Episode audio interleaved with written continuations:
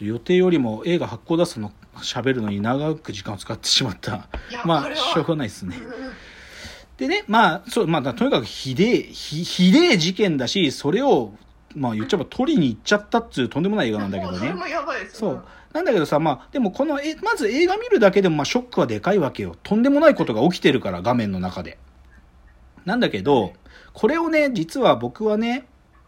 はい。あの、ある方が解説してくれてるのを聞いて、もう、よりその八甲田山への思いを強、強くしたっていう話なのね。だからそれは、えー。そのある方はどなたですかっていうとはい、えっとですね、春日太一さんという、うん。知ってます？春日太一さん。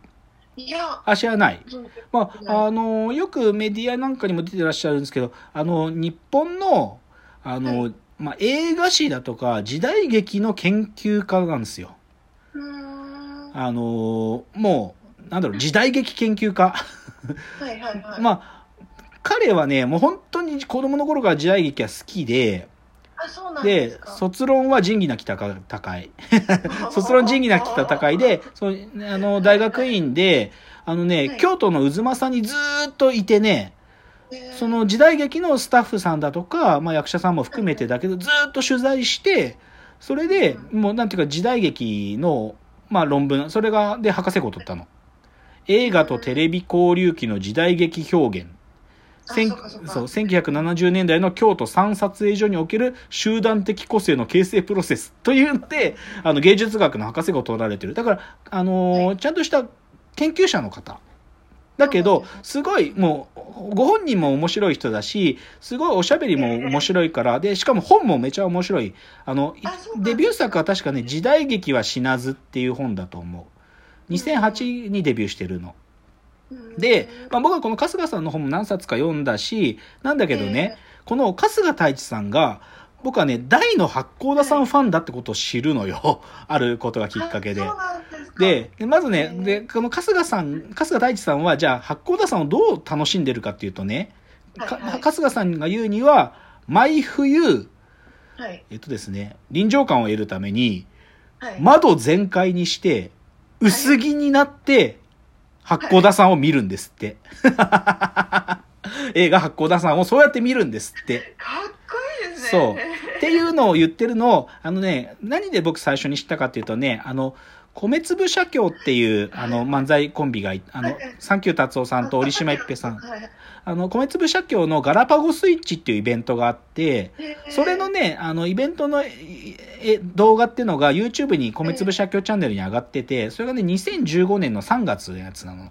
で、そこで春日さんがゲストで来て、この八甲田山について喋った時があって、そこでこの八甲田山への彼の異常な愛と、その、まあ、八甲田山の楽しみ方を教えてくれたわけよ。ではい、それが2015で、で、あとね、去年、2019年の3月にね、ワウワウプラストっていう、あの、ワウワウがやってる、これもね、YouTube のチャンネルがあるんだけど、そこで、春日さんが、高倉健さんと八甲田さんっていう話をしていて、でそれを見てね、あ、超面白い。もうより八甲田さんがわかるぞっていうことがあって、だからちょっとここからは、なんていうか僕が知ってる話っていうよりかは、僕が春日太一さんの話を聞いたことを、どっちかというとそのままご紹介します。はい。でね、ちょっと今日冒頭言ったけど、八甲田さんってそうそうたるスタッフなのよ。ススタッフ陣が。で、はい、その八甲田さんを理解する最大のポイントはね、そのスタッフの中でも、脚本を書いた橋本忍さんっていう方を理解することが、実は一番重要なポイントなんだっていうわけ。で橋本忍さんっていう方だ、などういう方かっていうと、まあ、スーパーヒットメーカーなんですよ。はい。まあ、あの脚本家としてのデビュー作は羅生門なんだけどさ、僕らさ、羅生門って黒沢さんの映画でしょって思ってるじゃん。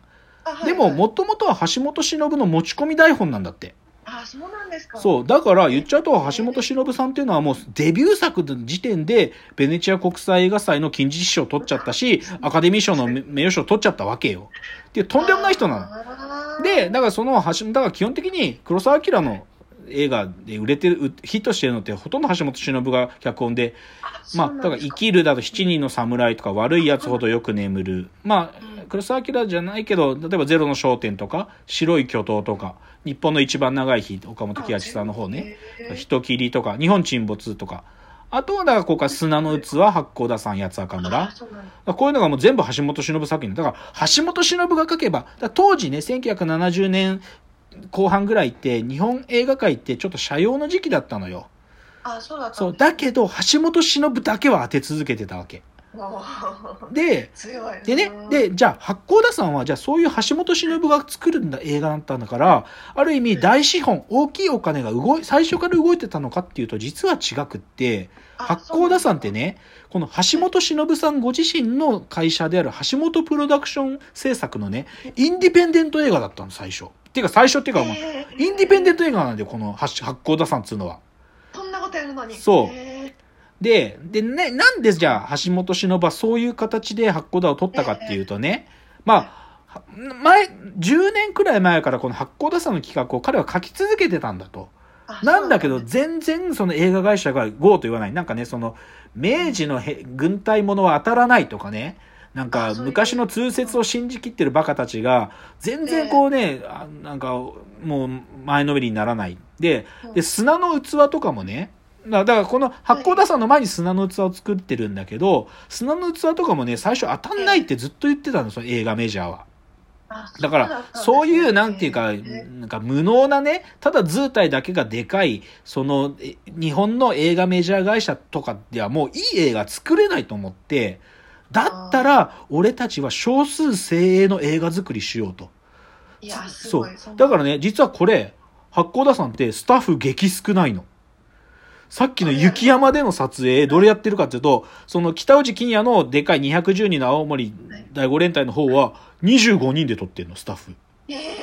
実際橋本忍もこうレフ板とか持って撮ってたらしいよ。で弘前、弘前連隊、高倉健能の舞台は11人で撮ってて、だから30何人ぐらいしかスタッフいないんだよ。すごくない？そういう風に撮ってんの。すごい、すごい、すごい。で、実際ね、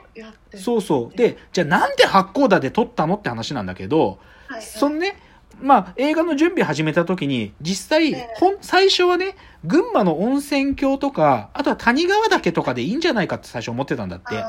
なんだけど、そう、ねでも実際に主要スタッフで八甲田を歩いてみたんだって、ロケハンで。はい。そしたら、もう、あ、ここじゃなきゃダメなんだと思ったっつうの。もう、その自然の姿が、顔が出てる。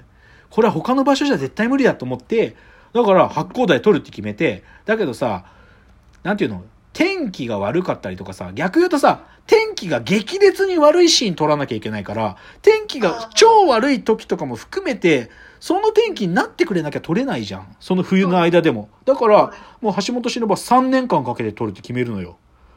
あだから3年間八甲田にもう冬になったら行って撮ってってずっとやってるの。3年かけて撮ってるわけ。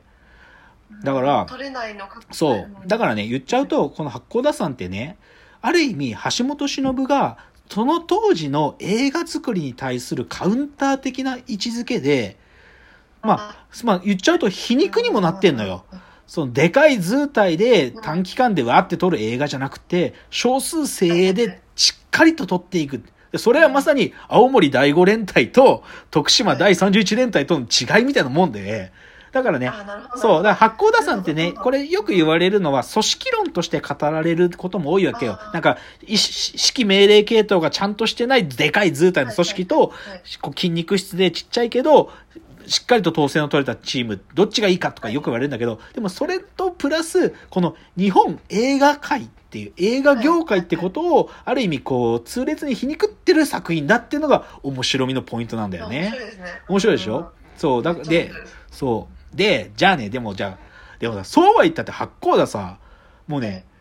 いや、人が死ぬ現場だよ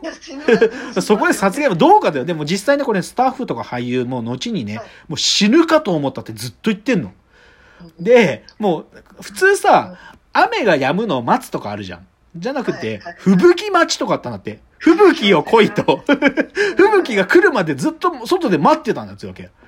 で、で実際ね、数名、もう俳優さんはもう過酷さに耐えられなくて脱走したりしてんだって。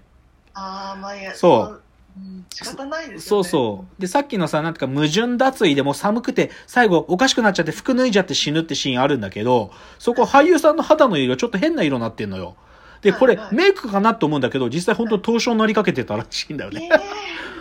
実際健高倉健さんも足の指とかが凍傷になってたらしい。もう映画撮り終わった時。あそうなんですか。そいや、よく受けましたよね、皆さん。ややばい。そうだからね異常な映画なのね。でそれねなぜ高倉健や北尾路欣也がこの時期にええ。この橋本忍のこのインディペンデント映画に出てくれたのかっていうのはまあ、それもちゃんとした理由があって、そこもね、さっきの春日太一さんのワウワウプラストで超語ってくれてるので、あの、ぜひ聞くのをおすすめします。もう僕が今日喋ったよりも、すごく面白いし分かりやすいし、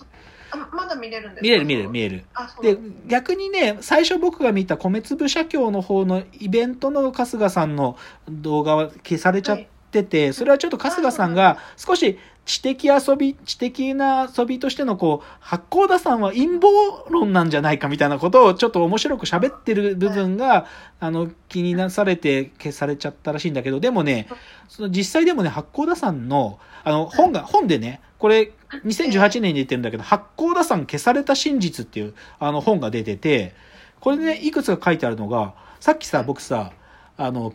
北大路欣也の上司である三國連太郎がさ、もうその太陽ひっちゃかめっちゃかにしたって言うじゃない？だけどそれ三國連太郎実はね、生きて帰ってくるのよ。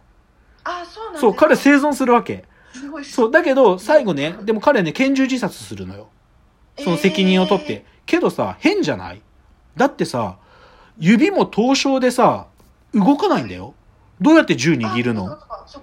だから、三國連太郎の自殺、あ、だから、はいその山田大って映画の中だとね、彼は本当に自殺したのかっていうのは大いなる謎なあのよ。怖い怖い怖い。あ、そうなんだ。で実際その検視に当たったのも青森の検視官じゃなくて山形の検視官だったりするわけよ。